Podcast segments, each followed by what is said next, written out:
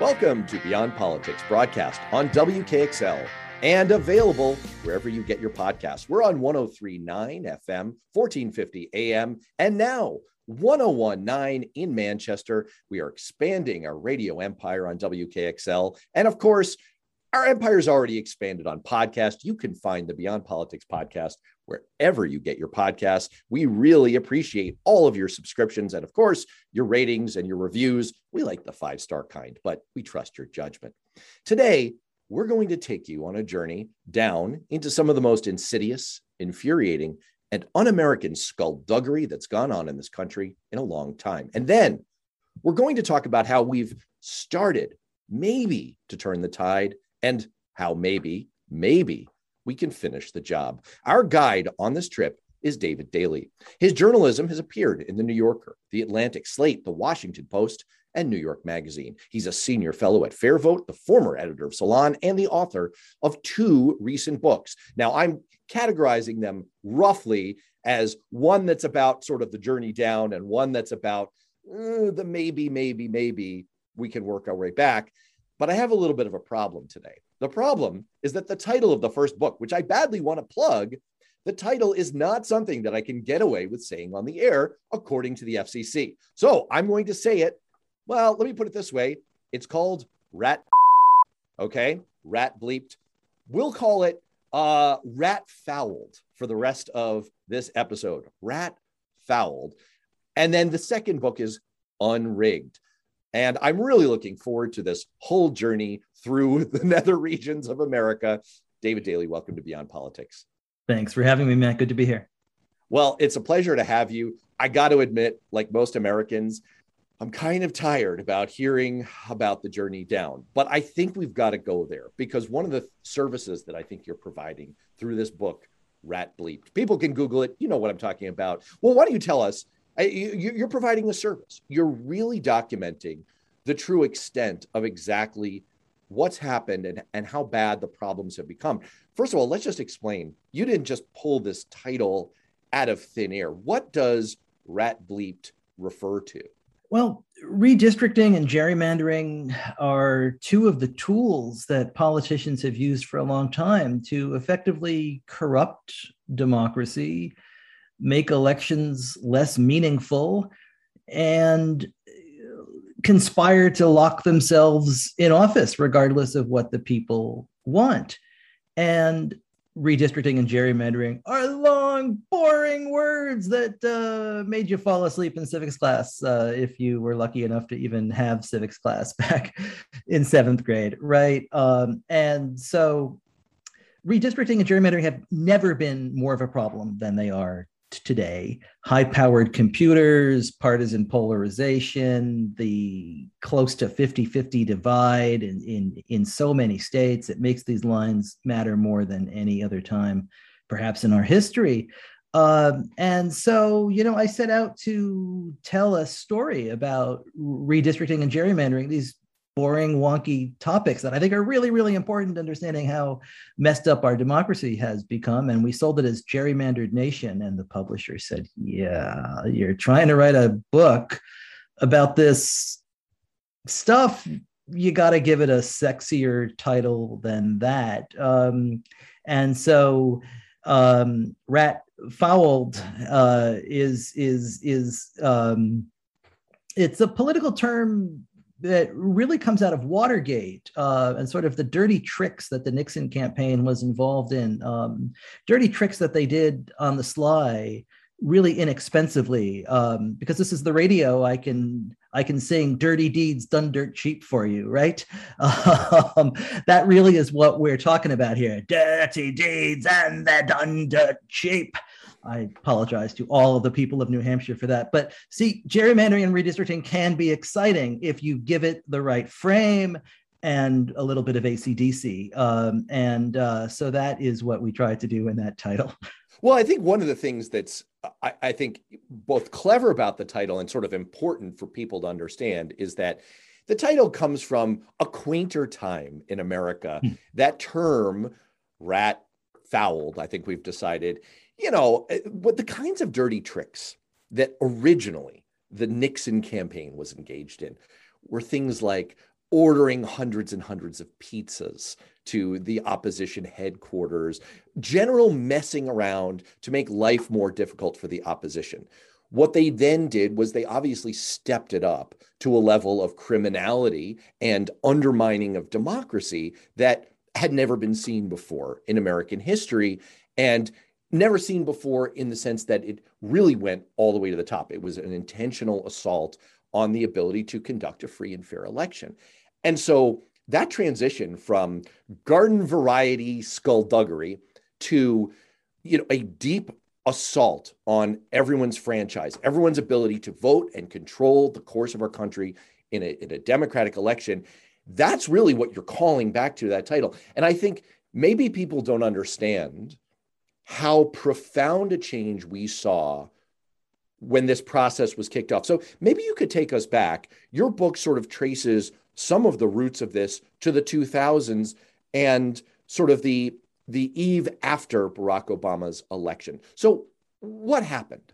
I think that's right. Um, 2008 is an historic election in this country. We elect our, our first Black president in Barack Obama, and it's a wipeout across the board. Um, Democrats win a supermajority in the US Senate uh, 60 seats, um, which from our vantage point today seems insane that, you know, as recently as a dozen years ago, they were able to uh, control a filibuster proof majority, uh, huge majorities in the US House, state legislatures around the country. And if you go back, if you look at the coverage that night, um, you've got the brightest minds in American politics on all sides of the aisle, on news networks on all sides of the aisle, left, center, and right, saying that the Democratic Party is um, going to be the majority party in this country for a generation, uh, that the Obama coalition, that the changing demographics of the country uh, could make the Republicans a minority party for a long, long time to come. And of course, it didn't exactly work out that way. Did it? And that is because a handful of Republican strategists recognized soon after that night, as they sought a path back to power, that as historic as that election might have been, the election coming up in 2010 had the ability to be much more consequential. And that's because 2010 is um, a census year. And what do we do after the census? Every 10 years, we redistrict. And who controls redistricting in this country? In about 80% of the states, it is the state legislatures. And so, what these really sophisticated Republican operatives recognized was that this was their chance. They might have been staring down these changing demographics and um, a new Democratic majority in the nation, but that if they could control a handful of state legislative seats in a handful of important states, we're talking about 107 state legislative seats in places like Pennsylvania, Michigan, Ohio, Wisconsin, Florida, North Carolina, states we keep talking about, right, over the course of the last decade. Um, they could have the ability to effectively control the redistricting process in all of these states, to lock Democrats out of the room when the maps were being drawn, to have complete control of the process, and to use the emerging new computer technologies and mapping software to draw themselves lines on which they could not be beaten in state legislatures and for um, congressional districts around the country. And that was called Red Map. And that's exactly what it created. Um, it's short for the Redistricting Majority Project. And I don't think you can understand the current nature of American politics without understanding what Red Map created and unleashed. It's a really fascinating insight that one of the things that the Obama campaign was lauded for was their strategic insight into the primary process. They saw that there were what in business terminology one would call strategic control points. There were important, outsized important primaries, and most of all, caucuses that if they could win those strategic control points, they could control the nominating process and therefore secure the nomination. It was a great David Plouffe insight. It was sort of like the MacArthur island skipping strategy in World War II in the Pacific theater. You don't have to control everything, you need the key strategic control points. It sounds like one of the insights that the Republicans devised was okay, we can do the same thing. If we control the strategic spots in the legislatures. And by the way, we don't have to win all the seats. We have to win the key seats so that we get the majorities. And with the majorities, we can draw the maps. And with the maps, we can exert the control and leverage for the next 10 years. Walk us through a little bit of what that was like. You, you describe this as one of the greatest heists in American political history that that I mean we're literally talking about a theft in some way of power and control that individual citizens should have rightfully had. So, so what was that process like, and what was the outcome? Uh, what did it, what did it mean in terms of skewing the vote? Republicans set out to win those 107 state legislative races in very close states like Pennsylvania, North Carolina, elsewhere. Pennsylvania was so close as we journeyed into the 2010 election that um, they've got a 203 member lower a chamber there. It was 102 Democrats, 101 Republicans. Wow. So Red Map did not require winning a lot of seats, as you say, it required winning a handful of seats in the most important states. And with that came outsized control over redistricting, um, which in that moment had the ability to remake American politics and effectively remake American democracy. Um, what Republicans did is they spent much of 2010 um, looking for the outrageous issue uh, that would motivate voters in these key swing states, um, and so they they brought the levers of national politics to local politics um, these sleepy state legislative races that don't ordinarily have um, an awful lot of energy behind them or you know a lot of advertising behind them um, and they they focus grouped in all of these places. They found the hot button issue that would agitate voters to kick out local long-term incumbents um, who they knew probably right? I mean y- your state rep in many cases you run into at the grocery store in in in a lot of these in a lot of these towns you know uh, i see him or her at the you know local high school or you know a little league game or something. Um, so to to turn on these people you've got to find the right issue. Um, and so that was what they did. Um, and then they dumped um, hundreds of thousands of dollars into these local races over the last six weeks of the campaign. Um, and they drowned these incumbents who didn't see it coming and for whom $150,000 might have been twice the budget for their entire race. And suddenly that was being dumped in in negative ads um, that were completely sophisticated and done by you know national people who were usually working on on much bigger things. Um, and so for thirty million dollars, that's what RedMap cost. And you can't you can't lose a U.S. Senate race in New Hampshire or Connecticut for that much money. Um, you know when um, it's it's chump change in American politics. Um, and look what it delivered for Republicans $30 million. It, it bought them effectively um, control of all of these purple state legislatures for the last decade. Um, and it gave them a huge leg up in the race for the US House over all of this time that they wouldn't have otherwise had. So 2012 comes around, and Democratic candidates for the US House um, in a year, right, that Barack Obama is reelected, that Democrats gain seats in the US Senate. Um, Democratic US House candidates win 1.4 million more votes nationwide, and yet Republicans hold the chamber 234 201. Barack Obama's second term agenda effectively ended on the night that he was reelected.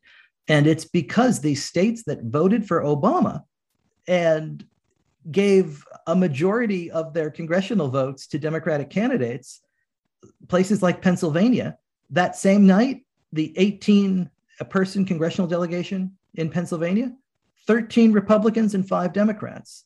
A state like Michigan, nine Republicans and five Democrats. A state like Ohio, 12 Republicans and four Democrats. North Carolina, uh, you know, most of, of, the decade, 10 Republicans and three Democrats. Um, and so you can look at and these are 50 50 states otherwise 50 50 states that Obama won in 2008, won most of them in 2012, um, that deliver about 75%, perhaps 80% of their congressional seats to r- Republicans. Uh, and at the state legislative level, that advantage has not dulled for 10 years. Democrats did not win back a single state legislative chamber in any of those states for the last decade, even in years where they won hundreds of thousands of more votes. What did Red Map do? After the 2018 midterms, there were 59 million Americans, just about one in six of us, living in a state in which one or both chambers of the state legislature was controlled by the party that won fewer votes in that fall's election.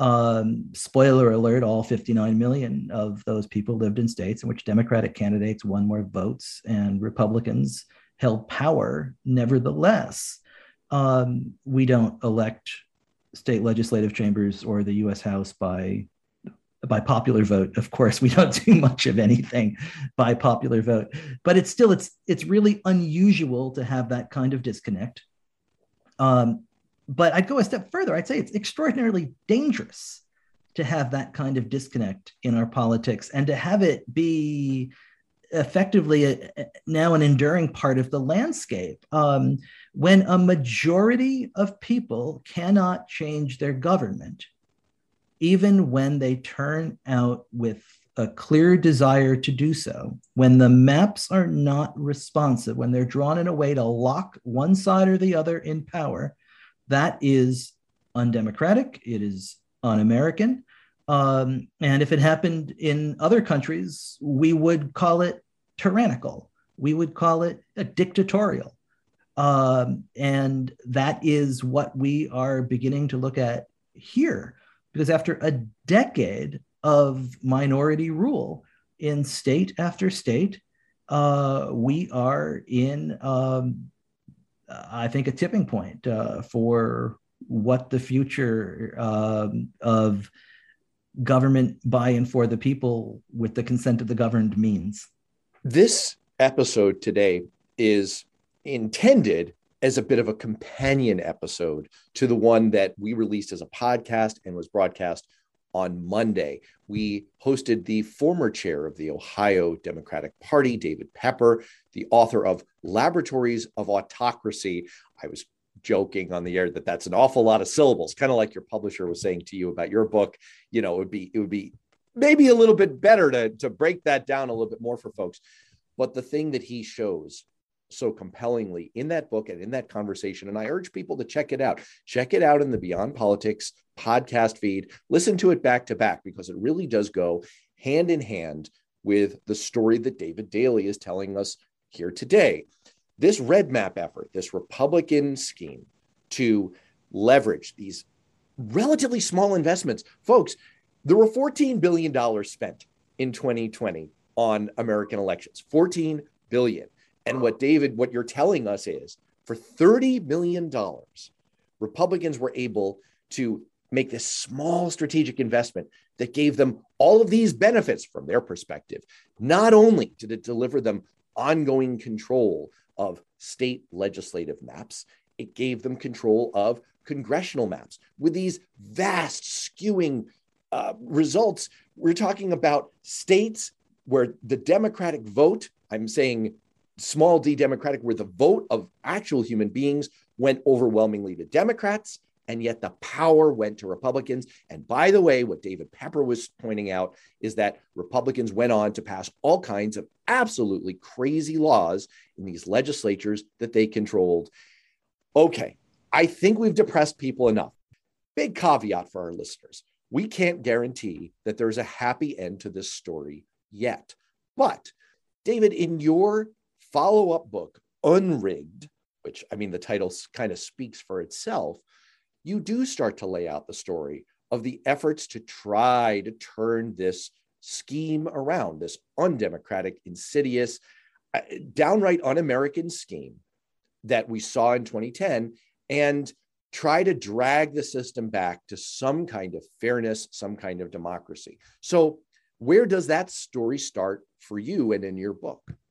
Thank you for sticking with me, everybody. Uh, because no, I do. I understand how this can feel bleak and all encompassing. And um, after the 2016 election, uh, in which, you know, once again, one side won most of the votes, and the other side won most of the power um, I would go out and and give talks, and uh, I would sometimes feel like I had this black cloud hanging over my head. I was the character in the Peanuts comic strip, right? Except I wasn't dirty. I was just I was just bringing a, a, a sadness and darkness everywhere that I went, and people would say, "Well, what can we do about it?" And I'd kind of throw my hands in the air and go, "I don't know. Uh, do you have any bourbon?" Um, and, you know, there's a serious point in there. Sorry, eh, not yeah. that's kind of, but there's a serious point in there that I actually uh, I, I, I want to make because I this is the the thing that I find most infuriating, and I think most people that I talk with about this topic find most infuriating.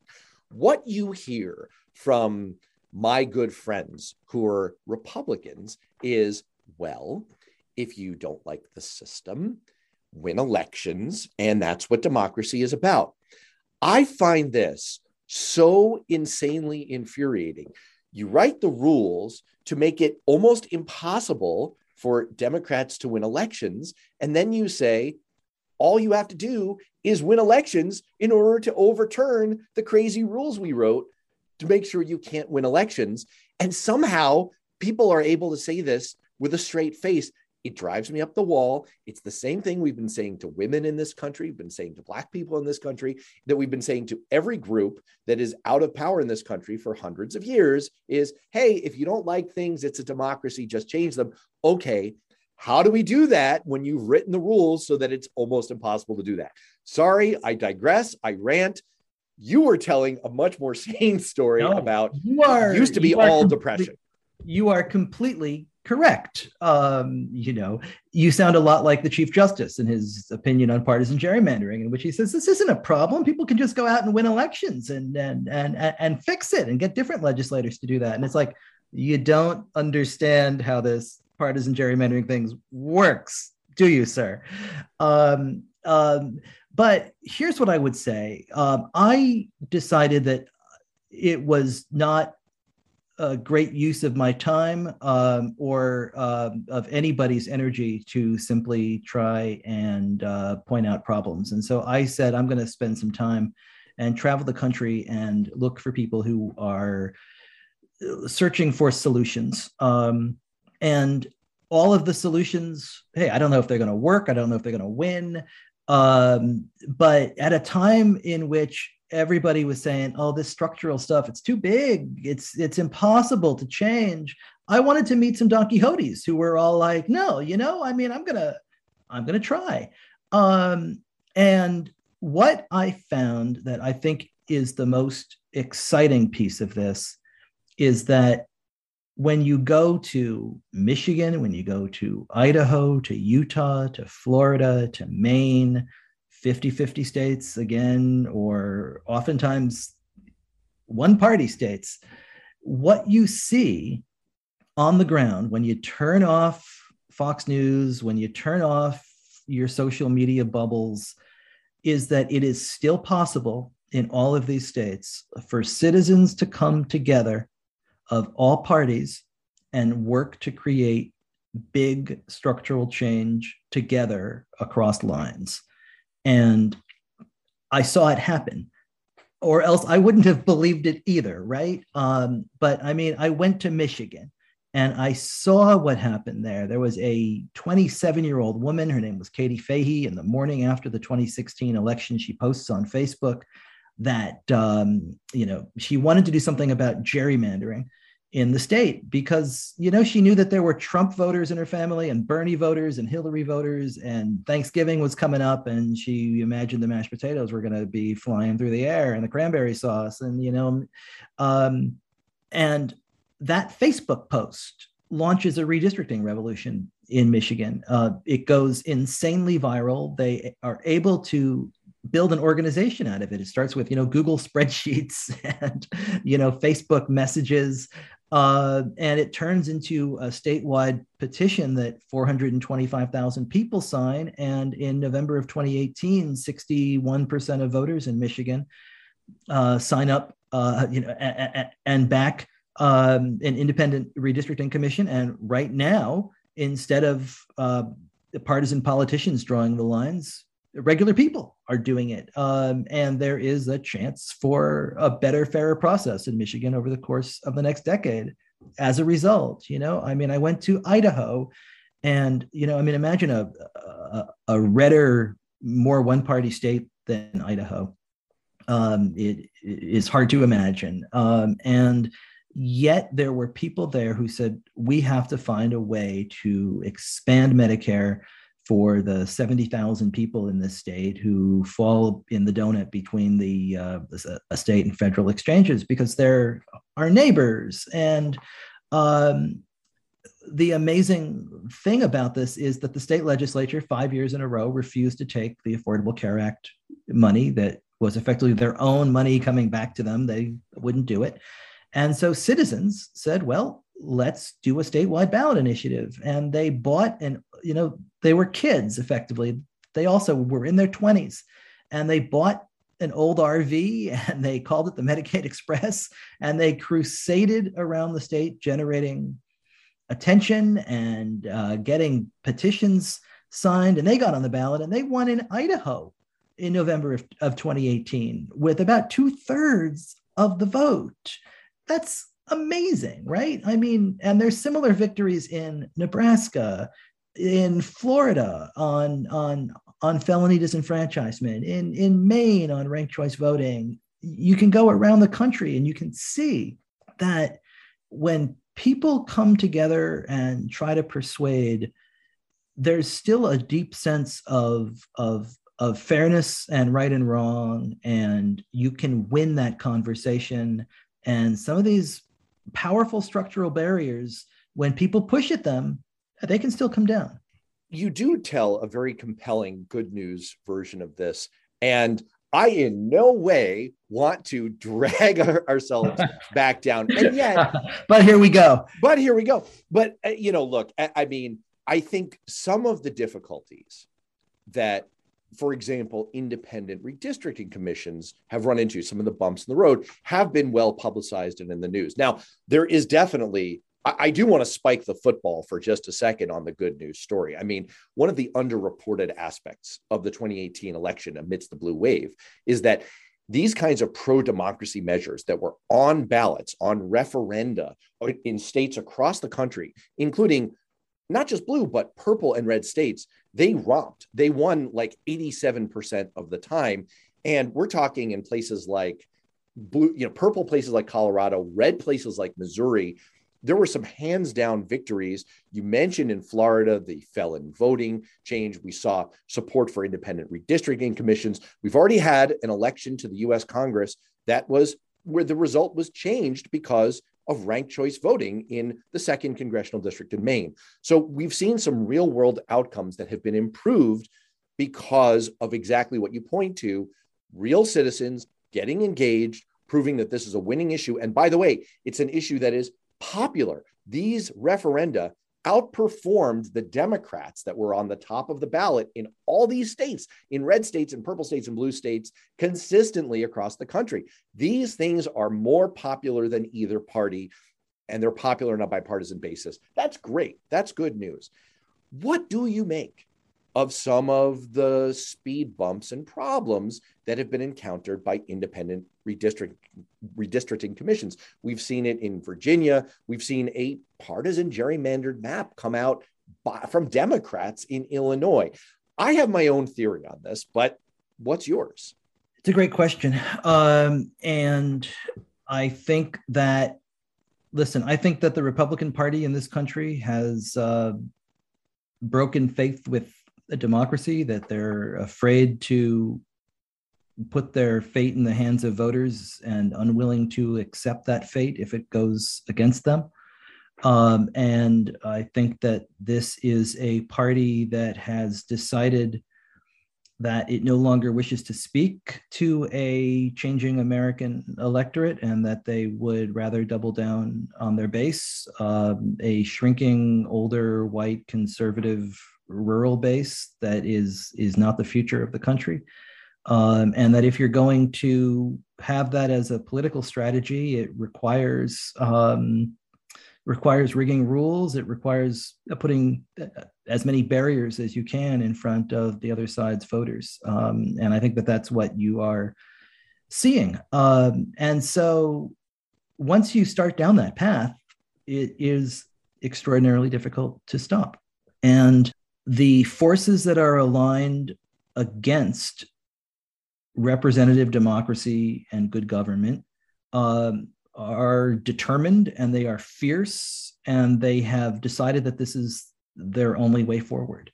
Um, so as soon as you pass an independent commission, uh, these folks try to find the loopholes and try to find, you know, there's zombies trying to find their way in through the windows, like some episode of Stranger Things. You know, you lock the door and and in they come any way they can. Um, we've seen this in Michigan, we've seen it in Virginia, we've seen it in Arizona. Um, you know, I mean, it is it's not enough. Um, we see what happened to felony reenfranchisement in Florida, right? A gerrymandered legislature and a Republican-packed Supreme Court effectively just overrode the will of the people and also imposed a poll tax on voting, um, something you know you would expect in the pre-voting rights act era um, right more like 1877 uh, but it's happening right now yeah. in in a large state um, so i think this you know democrats control the us house by about five seats um, and redistricting alone could be enough to turn the tide. It, you know, I mean, I mean, gerrymandered maps in in Florida Georgia, North Carolina, Texas, and then what Republicans are able to do in New Hampshire uh, and Kentucky and Kansas and, and, and Tennessee and Missouri um, could well be enough to um, turn the tide in the House for them, even if Democrats grab a couple seats in Illinois, a couple in New York, one in Oregon. Um, the Republican opportunity here is probably about two to three times the number of seats the Democrats are able to pick up through redistricting. And you know, it's bad when either side does it, but Republicans have got greater opportunity here. And then if you look at what Republicans have been up to in uh, South Carolina, in Indiana, in Oklahoma, what they're trying to do is eliminate even the very notion of a competitive district. So districts like the one in Oklahoma the Democrats managed to win in 2018, that's being gerrymandered out of out of existence. You know, the the competitive district around Omaha and Nebraska is being you know gerrymandered out of existence. Um, so we are looking at you know, I mean, at a you can look at this optimistically in in one way and say well you know citizens have come together and made some change but then i think you have to look at it the other way as well and say well this is like playing whack-a-mole and the professional determined partisans are always smarter at it and, and hold a bigger mallet well i think what what i hear you pointing to is something that uh, you, uh, listeners have heard me make this argument before. Actually, you could go a year back in our podcast feed and listen to Justin Levitt, who is one of the National Redistricting Commission experts in this country. He's actually now serving in the Biden administration. He's a Loyola Law School professor. We had him on the show when we were talking about this very thing. And I think what we've seen play out is what you're pointing to, which is it's sort of a unilateral disarmament problem. It's that Republicans are down the line determined to do partisan gerrymandering to get every last scrap of advantage and power that they can. And Democrats, by and large, have tried to create, when they have the opportunity, they try and create independent redistricting commissions. And we're at such a knife's edge in terms of the direction of who holds the reins of power in this country. The incentives are so bad for Democrats to just say, well, look, why should we unilaterally disarm when Republicans are remaining armed to the teeth? That's suicide. Why hand the reins, especially when we're staring down the barrel of a potential extinction level event for democracy with the potential reelection of Donald Trump in 2024?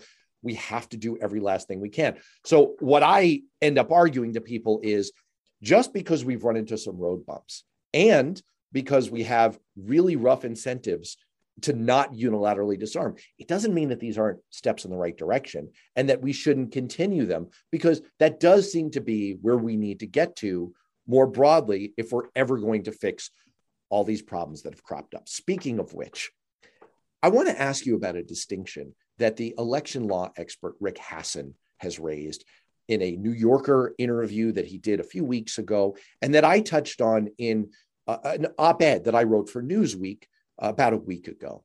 He draws a distinction between voter suppression and election subversion.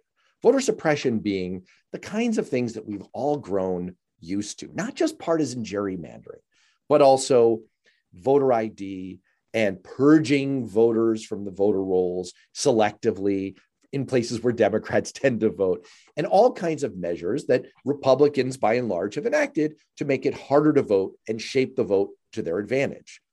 But then what Professor Hasen says is there's a whole new category of thing that we need to fight, which is election subversion.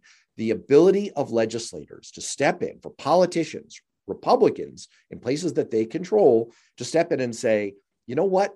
We don't care what voters said in this so called election. We are just going to determine the result ourselves. Are you seeing this kind of growth of this new category of thing out there? And how big a threat is it? And are, are, are Democrats doing enough to fight it? It's a great question. Um, and yeah, no, I mean, I think I wrote the first piece in the country in March of 2020 in Salon saying that um, just as the pandemic was starting, that this is going to be used as an excuse to try to tip the election into state legislatures in, in the fall. Um, and uh, so I absolutely agree with what is being said here. And I'm very glad that Professor Hasen and um, others um, are, are making this case as profoundly and strongly uh, as they are.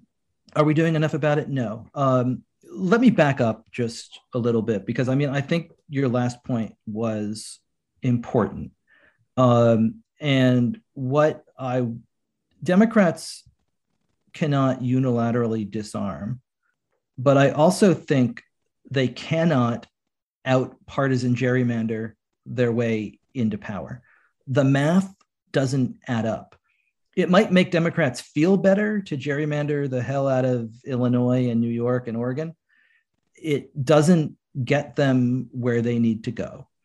Um, it's not a viable road back to a majority. Um, so it's rearranging deck chairs on the Titanic. And at a time in which democracy itself is in a moment of existential crisis, honestly, I think it's a waste of time.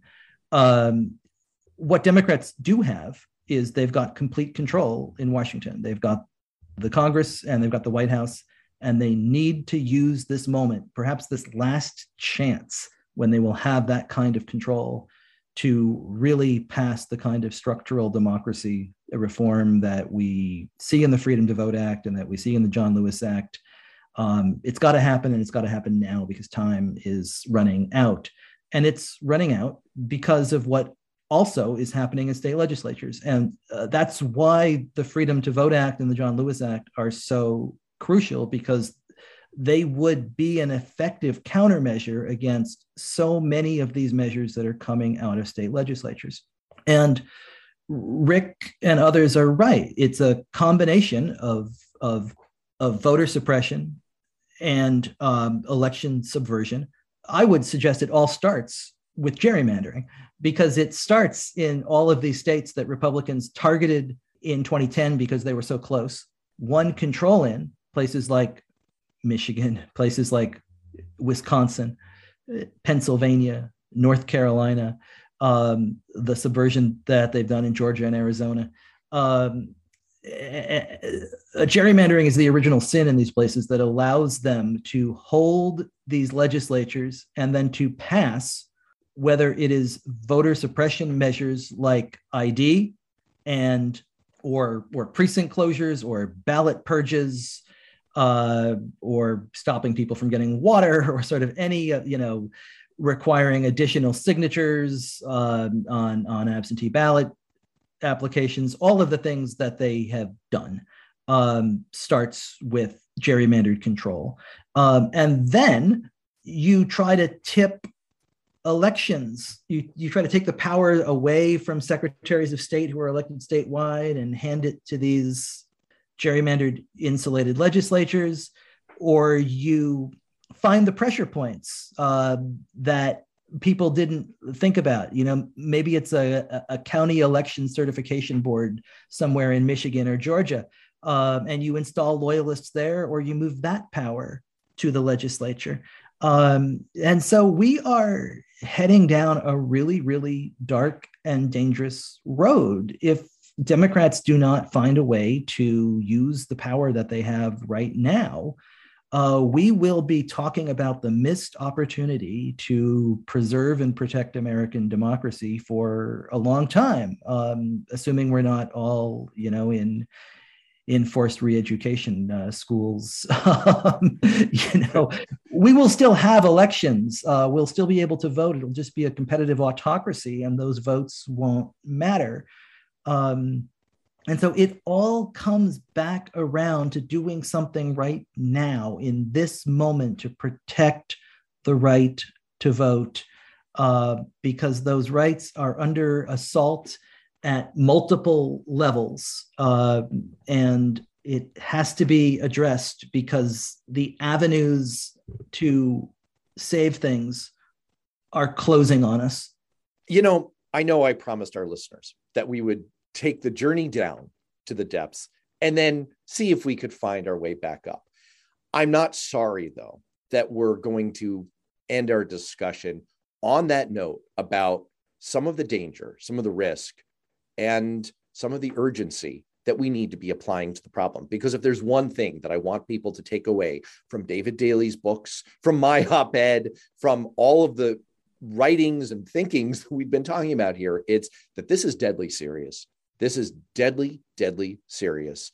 And it's not going too far to call it an extinction level event for America and American democracy. We're not making this stuff up. And so the level of urgency needs to meet the challenge that's in front of us. David Daley, thank you so much for taking us on this journey on Beyond Politics. My pleasure. Thank you for uh, all of the spotlights you are shining on these important issues in this moment. People think it can't happen here. It's happening here as we speak before our very eyes.